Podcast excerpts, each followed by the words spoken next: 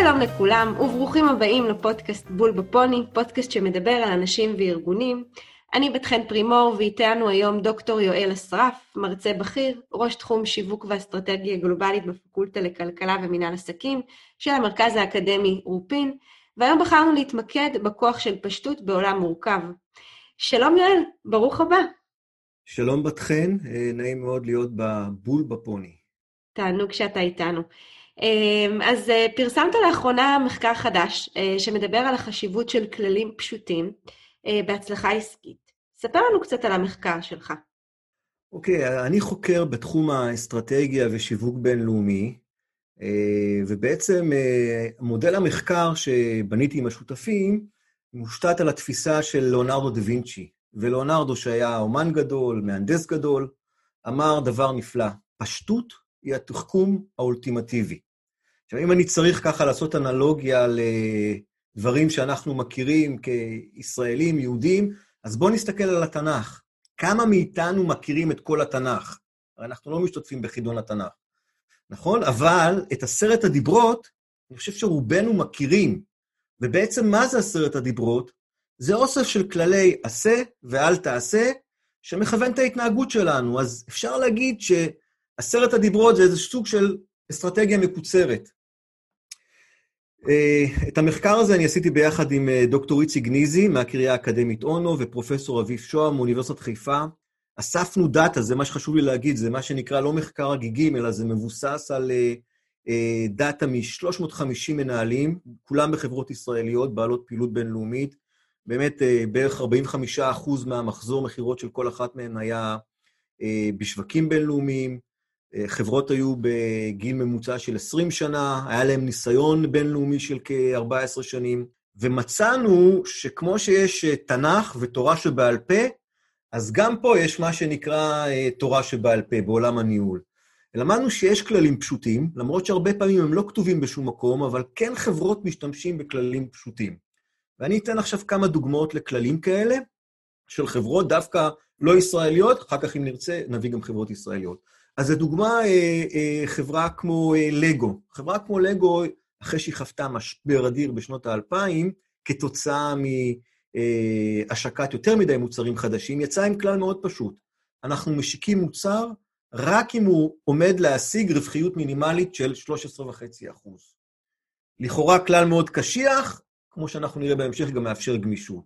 חברת סודה סטרים הישראלית שלנו, שנמכרה לא מזמן לפפסי, יש להם כלל, אנחנו לעולם לא נעבוד עם משרדי פרסום על קמפיינים גלובליים. למה?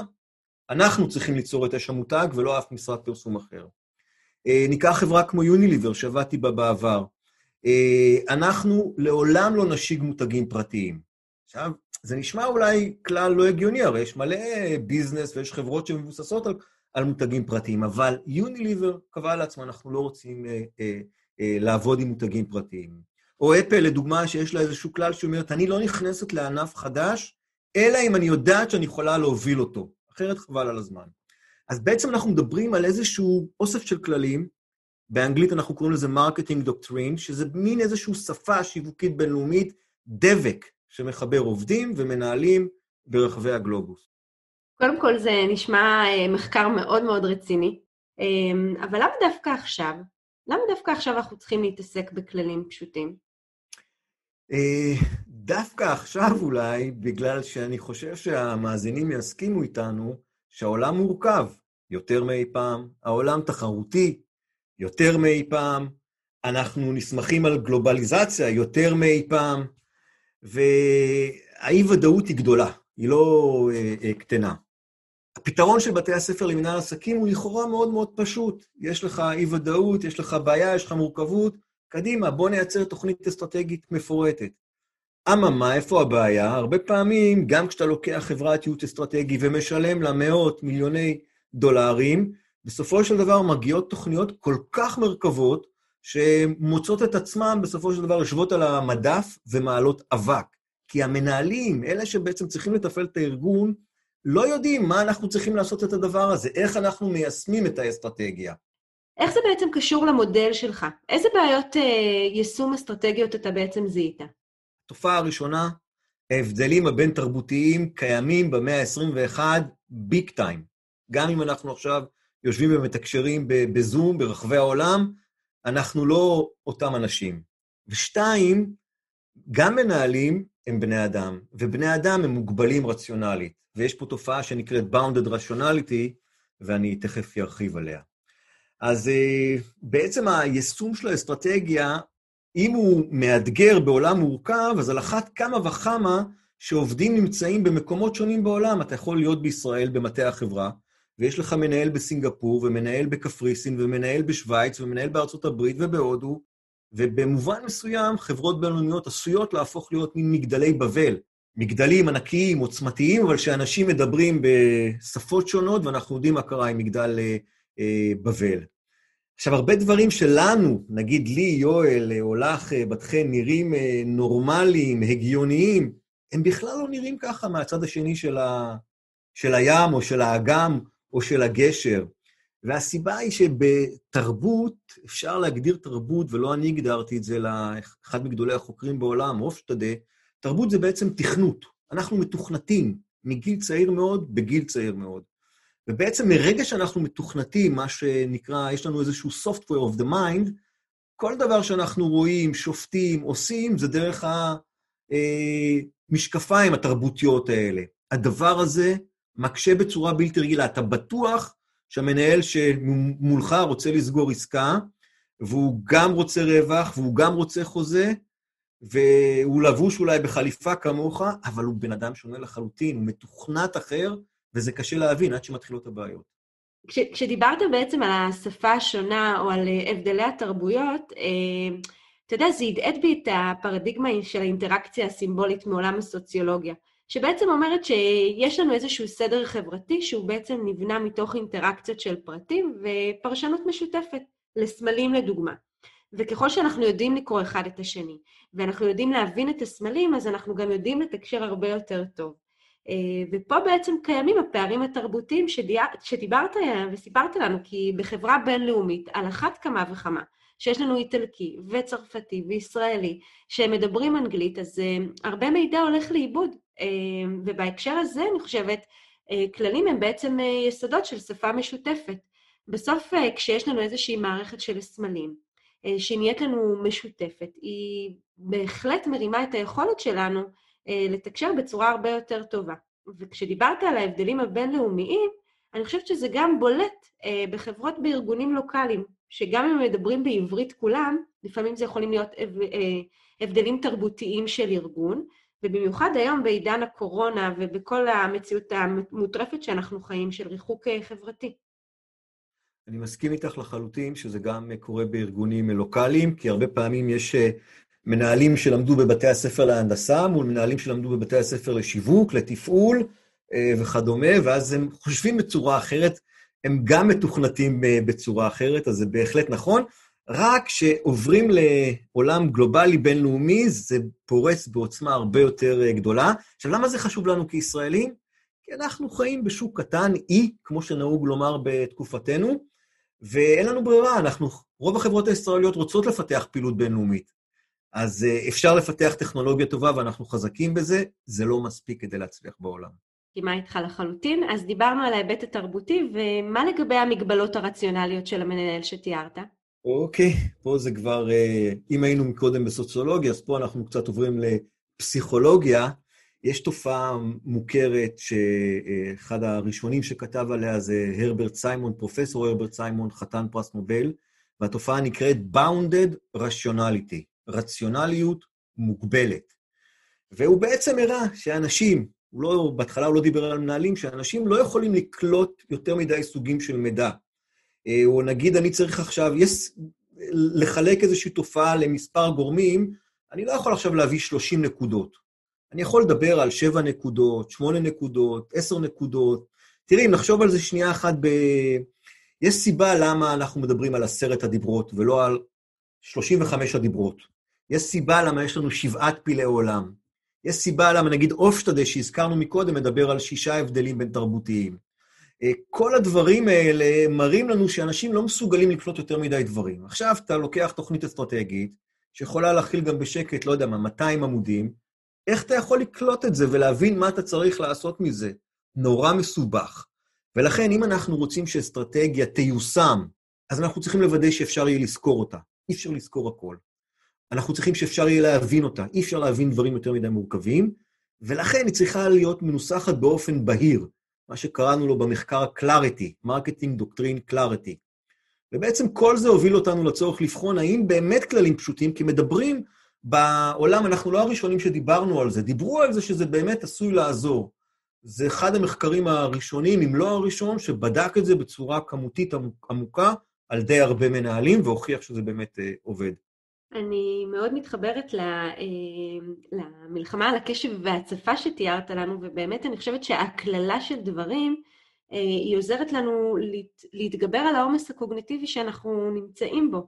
אני חושבת שאם מנהל לא יצליח לזכור, אז על אחת כמה וכמה גם העובדים שלו לא יצליחו לזכור את, מה, את, את התוכנית האסטרטגית שלו. ומעבר לזה, ככל שהיא תהיה בשפה גבוהה אה, והיא תהיה לא מספיק מובנת, אז גם ההתחברות של האנשים היא תהיה משמעותית אה, נמוכה יותר. הם אה, פשוט יעתיקו את הדברים כפי שהם, בלי באמת להבין את המהות והרציונליות שלהם. אז מה באמת היתרונות של יישום אפקטיבי של כללים? אז יש די הרבה יתרונות, אבל בואו אני, אני אציג את זה בצורת התוצאות בעצם של, המוח, של המחקר שלנו, בלי לדבר יותר מדי על סטטיסטיקה. נהדר. היא חד משמעית. ראינו במחקר שחברות שהשתמשו יותר בכללים פשוטים, השיגו ביצועים אסטרטגיים טובים יותר. יותר נתח שוק, יותר צמיחה, מעמד תחרותי יותר טוב בענף שלהם. זאת אומרת, התוצאה הייתה באמת במונחים סטטיסטיים חזקה מאוד. שתיים, ראינו משהו מעניין, שאני לא אוכל להרחיב עליו יותר מדי היום, אז מה שלמדנו זה שלא מספיק להגיד למנהלים, תשמעו, אתם צריכים ללמוד מסיפורי ההצלחה והכישלון שלכם. כי מקודם אולי לא הזכרתי את זה, אבל הכללים האלה הם לא נולדים מאיזשהו אה, אורקל, הם נולדים מה-success וה-failure stories. אבל זה לא מספיק להגיד, אתה צריך ללמוד מסיפורי ההצלחה והכישלון שלך.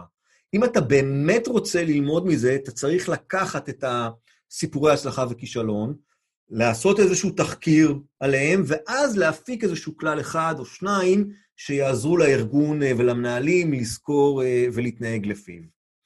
אז עד לפה דיברנו על זה שצריך, מה שנקרא, אולי ללמוד ולהמיר לכללים, אבל אם אנחנו ניקח את הכללים האלה ונזרוק אותם עוד פעם באיזושהי מגירה, שום דבר לא יקרה הרי. אז מה שצריך לעשות זה עבודה סיזיפית, לא קלה, לא פשוטה, זה מה שנקרא להפיץ את הכללים האלה לכל המקבלי ההחלטות אה, בארגון. כמובן שלא רק top down, כי אז תהיה לנו התנגדות מטורפת לכללים האלה. צריך לחשוב על כל מיני אה, מנגנונים שיטמיעו את הכללים האלה בתרבות הארגונית. אה, אז בעצם, הכללים הפשוטים האלה, מה הם עושים? הם מסייעים לצמצם את הפער בין אסטרטגיה לבין יישום, שזה חתיכת, מה שנקרא, פער גדול מאוד בעולם הניהול. כשדיברת על כל התוצרים של המחקר, שככה הבנתם, אז, אז מה, מה שאותי זה פגש, זה שאני מבינה שזה שבעוד שהאסטרטגיה היא בעצם מגדירה לנו את היעד, איפה אנחנו רוצים להיות ואיך, כללים הם, הם יותר מעין קווים מנחים, שהם לא בהכרח תלויים ביעד, אבל הם כן אה, מנחים אותנו ליעד. וזה הזכיר לי מאוד, אה, כמו בעולם שלנו עם הילדים, אנחנו נותנים להם כללים שהמטרה שלהם אה, לעזור להם ולייצר להם איזושהי ודאות ואפילו לשמור עליהם. וככל שיש קווים יותר אה, מנחים וברורים, ככה אנחנו מאפשרים אה, לאנשים או לילדים או לכל בן אדם שיש לו כלל, להיות הרבה יותר גמיש. הוא גם אפילו יכול להכיל אה, יותר טוב סיטואציות שהן חדשות. בסוף אתה מצליח לייצר איזושהי מסגרת ואיזשהו תהליך של תיאום ציפיות ביחס לתהליכי הליבה של הארגון. כי אתה בעצם נותן לאנשים אה, בארגון איזשהו מרחב פעולה רחב, וזה בעיניי ממש מבצר את המעמד של אותם תהליכי ליבה, שיש סביבם כללים. אני ממש שמח שאת מעלה את הנקודה הזאת, כי באמת, אני מניח שחלק מהמאזינים שומעים את הפודקאסט ואומרים לעצמם, רק רגע, כללים, כללים, חוקים, אז זה בדיוק האנטי של איך שצריך להתנהג היום בעולם, צריך להיות גמיש, מה פתאום כללים? זה נשמע קשיח מדי. אז גם את זה בדקנו uh, במחקר. ומסתבר שאם אתה לא נותן אלפי כללים, אבל אתה נותן איזשהו מספר סביר של כללים, אז אתה מצד אחד גורם לעקביות, אבל מצד שני אתה בעצם גם משדר שאתה נותן גמישות. ולמה? כי איפה שאין לך כלל ספציפי וחזק, אז קדימה, המנהל הלוקאלי, בוא תעשה מה שאתה מבין, מה שמתאים לקהל יעד, שמה שנקרא נמצא במדינה שלך, וזה בדיוק הנקודה. דווקא כללים מאפשרים חופש יצירה וגמישות. אז איך אנחנו בעצם מטמיעים כלל חדש? Uh, אני מניח שיש המון המון גרסאות uh, שונות ואפשרויות שונות, וזה תלוי בחברה, אבל אני דווקא רוצה לענות לך דרך uh, דוגמה על חברה מצוינת, שאפשר לאהוב אותה, אפשר לא לאהוב אותה, אבל אין ספק שהיא מצליחה. ואני מדבר על אמזון. אמזון יש לה 14 כללים מאוד מאוד מפורסמים. הם לא אולי פשוטים בדיוק בכיוון שאנחנו פה חותרים אליו, אבל האופן שהיא מתניעה את הכללים האלה בתרבות הארגונית הוא ממש ראוי להערכה. כל עובד שנכנס לארגון, הוא צריך להכיר את הכללים האלה, הוא מקבל הדרכות על הכללים האלה.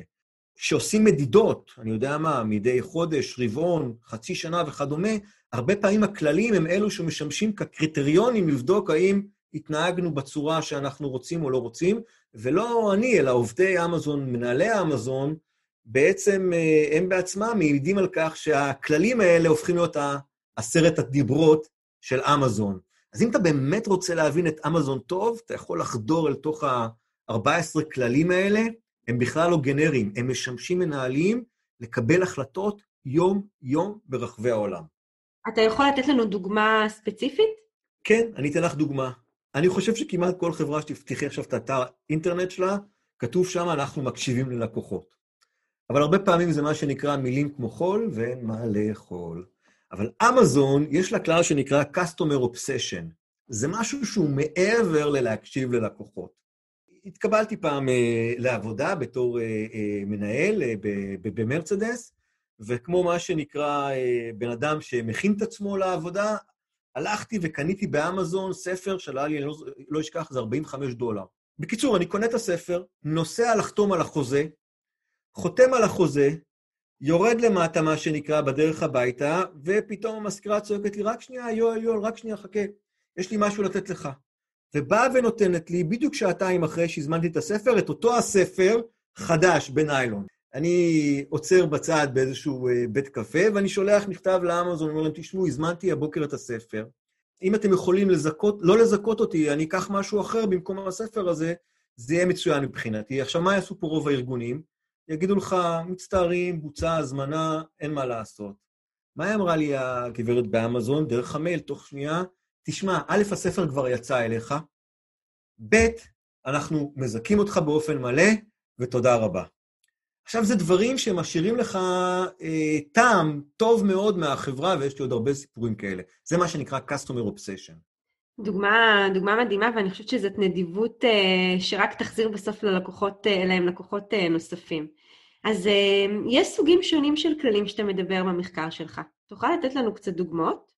כן, כן. יש להם מה שנקרא אה, כללים של אה, תעדוף. אה, מקודם הזכרת את המושג ליבה. הרבה פעמים חברות רוצות מה שנקרא להתמקד בליבה, להגדיל את הליבה, לקצץ את הזנב, grow the core, cut the tail.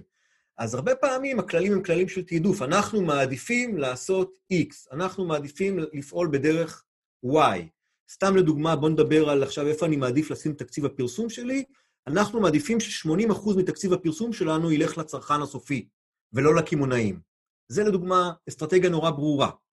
יש גם מה שנקרא כללים מה לא עושים. אנחנו, כמו שאמרתי מקודם, אנחנו לא מתעסקים עם מותגים פרטיים. כללים מאוד מאוד ברורים. יש גם כללי אה, זמנים, כמו לדוגמה, אנחנו אה, אף פעם אה, לא נשיק אה, מוצר אה, במדינה אה, חדשה, לפני שקודם כל אה, וידאנו מה היה עם ההשקה במדינה הקודמת.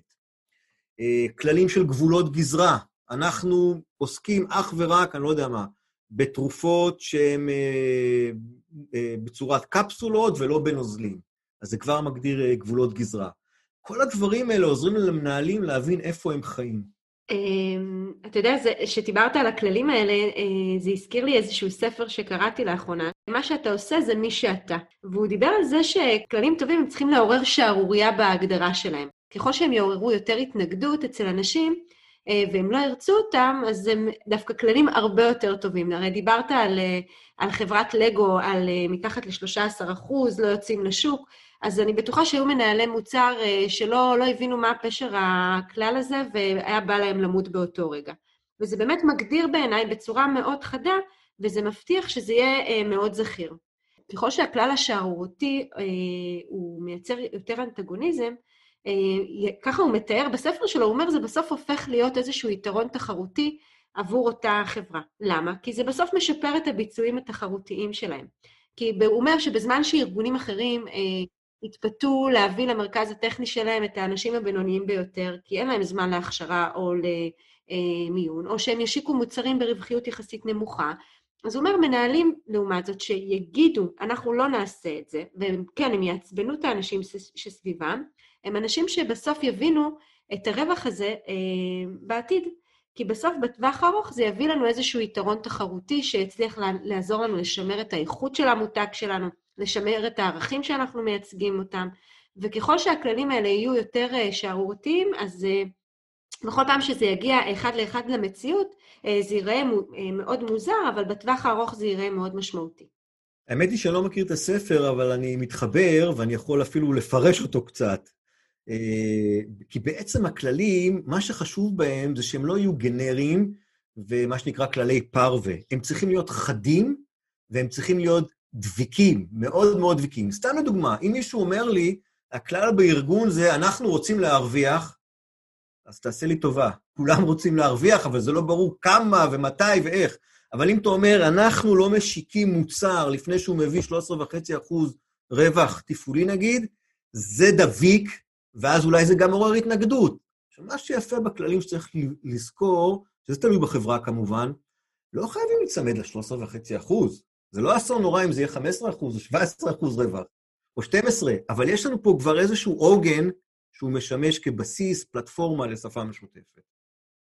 אתה אומר, לצד, לצד אה, הגבול צריך שתהיה גם קצת גמישות. ברור. אה, וגם יצא לי לראות שיש גם כללים שמתעסקים באיך עושים דברים. למשל, אה, קראתי במאמר ב-Avard Review, שמדבר על זה שחברה שאומרת שהמתן השירות הטכני שלה הוא ברמה הגבוהה ביותר, וזה המרכיב המהותי באסטרטגי שלה, זה המותג שלה, היא יכולה להחליט בסוף שכל האנשים שנותנים תמיכה טכנית צריכים להיות מומחים גאוניים מבחינה טכנית. והכלל הוא שהם בעצם ייסדו לעצמם זה שבכל שאלה טכנית שתגיע מלקוח, היא מקבלת מענה מיידי בפעם הראשונה שאותו בן אדם אה, פונה אליו, בלי שום אסקלציה.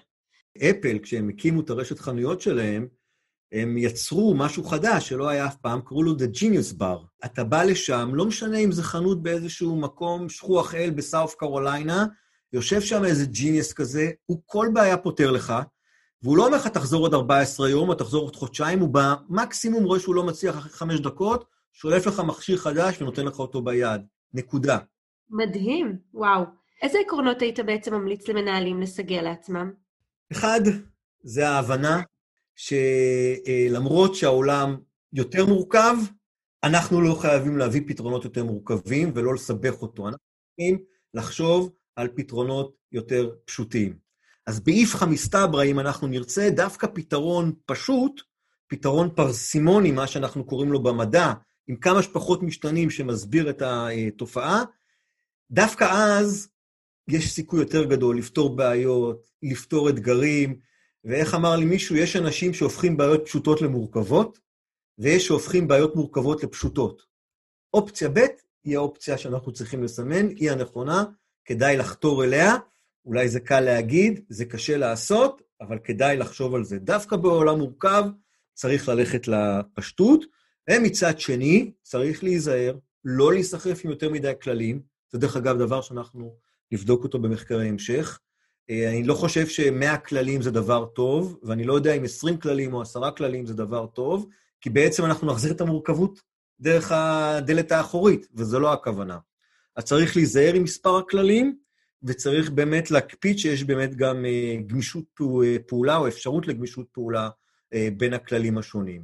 אתה יודע, בשנים האחרונות יוצא לי הרבה לשמוע, גם לאחרונה, את המשפט של דרוקר, תרבות ארגונית אוכלת אסטרטגיה לארוחת בוקר. והייתי רוצה לשאול אותך, איפה בעצם כללים פשוטים אה, נמצאים ביחס לשני מושגי הליבה האלה?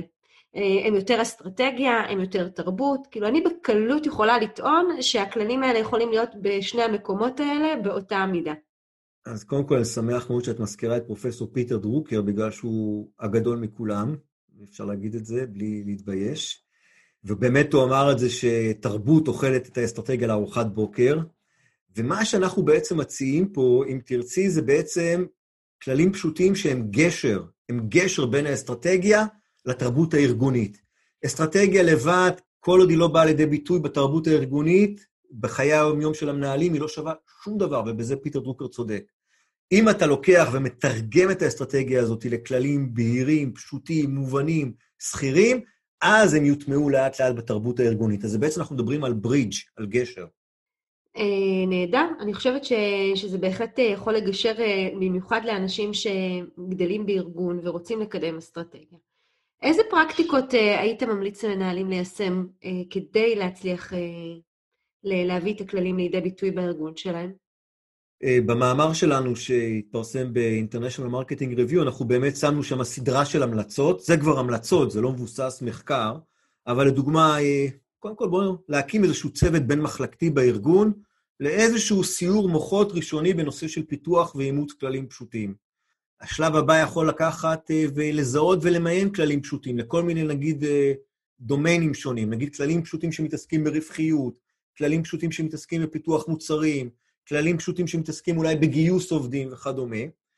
אה, ואז, אחרי שמה שנקרא גובשו הכללים הפשוטים, שבאמת החברה מחליטה שהם מייצגים אותה, הם אה, עוזרים לכוון את המנהלים אל הליבה שדיברנו עליה מקודם, אז נתחיל לחשוב על איזושהי תוכנית אה, אימון במחלקות השונות, בחטיבות השונות, ברחבי העולם, וכמובן לא רק שגר ושכח, אלא אחר כך אולי לבדוק תקופתית, האם הדברים באמת מיושמים, אולי לקשור את כל המודלים של תמרוץ לחלק מהכללים האלה, זאת אומרת, אה, כדי שאנשים גם באמת יהיה להם אינטרס ליישם אותם. וכמובן, אה, לרענן תקופתית את הכללים, לבדוק שהם באמת תקפים, אולי צריך לשנות אותם וכדומה. אני חושבת שאלה פרקטיקות מצוינות, וגם אני יכולה לשתף שבעבודה שלי עם מנהלים, אני ראיתי ש... שהכללים שנכנסים הכי עמוק למחזור החיים של ארגון, מתעסקים בתהליכי הליבה. כי בסוף אה, מנהל שרוצה ליישם כללים כאלה, הוא צריך לשאול את עצמו, אה, מה הם תהליכי הליבה שבארגון שלו, ו... ומולם בעצם להגדיר את הכללים שמסבירים בדיוק איך להתנהל. ואני בהחלט מסכימה עם זה שצריך uh, להימנע ממצב שמרוב כללים אנחנו לא מצליחים לראות את היער. כי הכללים בסוף אמורים להוריד איזשהו רעש של מורכבות בארגון שדיברנו עליה. ואם בגלל כללים בסוף תיווצר איזושהי סביבה לחוצה של המון נהלים והמון פקודות, אז לא עשינו בזה שום דבר. בסוף זה יהיה ארגון חרדתי שכל הזמן יפחד שהוא לא עובד לפי חוקי הפורמט. ואני חושבת שהכללים בסוף אמורים להיות איזשהו מצפן של הארגון, אה, וזה, אתה יודע, ההמשלה שיש לי לזה, זה כמו שהלכתי לשחק עם הילדים שלי לפני הקורונה, לצערי רק. אה, באולינג, אז יש אה, את הברזלים האלה ששמים במסלולים של הילדים, שמגנים על התעלה. ובכל פעם אתה זורק את הכדור, ובסוף יש איזושהי חוויית הצלחה. אז גם כאן התעלה הזאת היא בעצם מייצרת איזשהו מרחב של כללים, שאומרת, תעשה מה שאתה רוצה, אבל אני מגדיר לך איזה שהם גבולות גזרה, אבל אני נותן לך חופש במקביל. ואני חושבת שאלה תנאים שבאמת זה עובד אה, הכי טוב.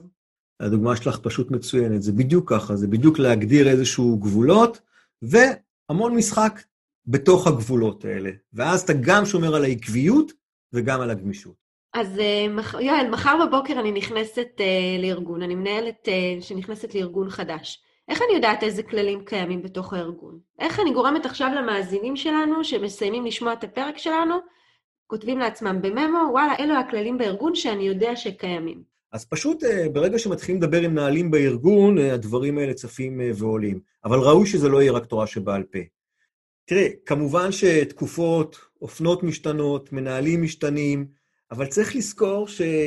כלל זה לא כלל שמנהל X או מנהל Y, כלל אמור להיות כלל שמייצג איזושהי תרבות ארגונית מסוימת. עכשיו, אם רואים שבעצם הנסיבות, הכורח, המציאות, הובילו את החברה לא להתנהג לפי כלל מסוים במשך, אני לא יודע מה, מספר רבעונים, מספר שנים, אז או שיש משהו בו בלתי אפשרי שמקשה על היישום שלו, או שהוא לא מובן לחלוטין לעובדים, או שהם לא מכירים אותו, או שהוא נוגד את רוח התקופה. נכון, אם אנחנו באמת אה, יוצרים איזשהו חיבור בין הכללים לבין התהליכי הליבה של הארגון, אז זה מאוד הגיוני שכלל גם יצא לפנסיה, כי כאשר משהו בתהליך אה, אה, שאותו הוא תומך יוצא לפנסיה, אז חד משמעית, גם אותו כלל. וואו, יואל, עובר הזמן מהר שנהנים, פשוט עבר לי במהירות מרוב שהיה פשוט וקל להבין ולהפנים. ואני רוצה ככה לשתף אותה, את המאזינים שלנו בתובנות המרכזיות. העולם הוא באמת מורכב, ואנחנו צריכים וכדאי לנו לפעול בפשטות האפשרית. התובנה השנייה זה שלא מספיק להגיד למנהלים ללמוד מניסיון, מתחקיר, אלא אנחנו בעצם צריכים מכל תחקיר להפיק כלל או מספר כללים פשוטים, שיעזרו לנו לכוון ולהכווין את ההתנהגות שלנו בעתיד. אני אומרת, כל מנהל שמסיים עכשיו את השיחה שלנו, תשאל את עצמך מה, מה הם הכללים שיש אצלך בארגון, ותדייק אותם. והדבר השלישי זה, למרות שנהוג לומר שאנחנו נמצאים בכפר גלובלי, וקיימת עוצמה של הבדלים בין תרבויות, ואני גם אגיד גם בינלאומיות וגם מקומיות, חשוב לנו מאוד לייצר שפה פנימית שהיא תהיה מאוד ברורה ומאוד נגישה לאנשים. כל בן אדם צריך שיהיה לו פשוט וקל להבין את מה שאומרים לצידו, וככל שזה יהיה יותר פשוט, ההפנמה של הדברים תהיינה הרבה יותר ברורה. אני אגיד את זה גם באנלוגיה, נגיד בעולם הקמעונאות, מי שיודע, יש שלושה כללים שעוזרים לחברות להצליח בעולם הקמעונאות, וזה לוקיישן, לוקיישן, לוקיישן. אז אני אגיד באנלוגיה שבעולם היישום האסטרטגי יש שלושה כללים שעוזרים להצליח ביישום אסטרטגיה.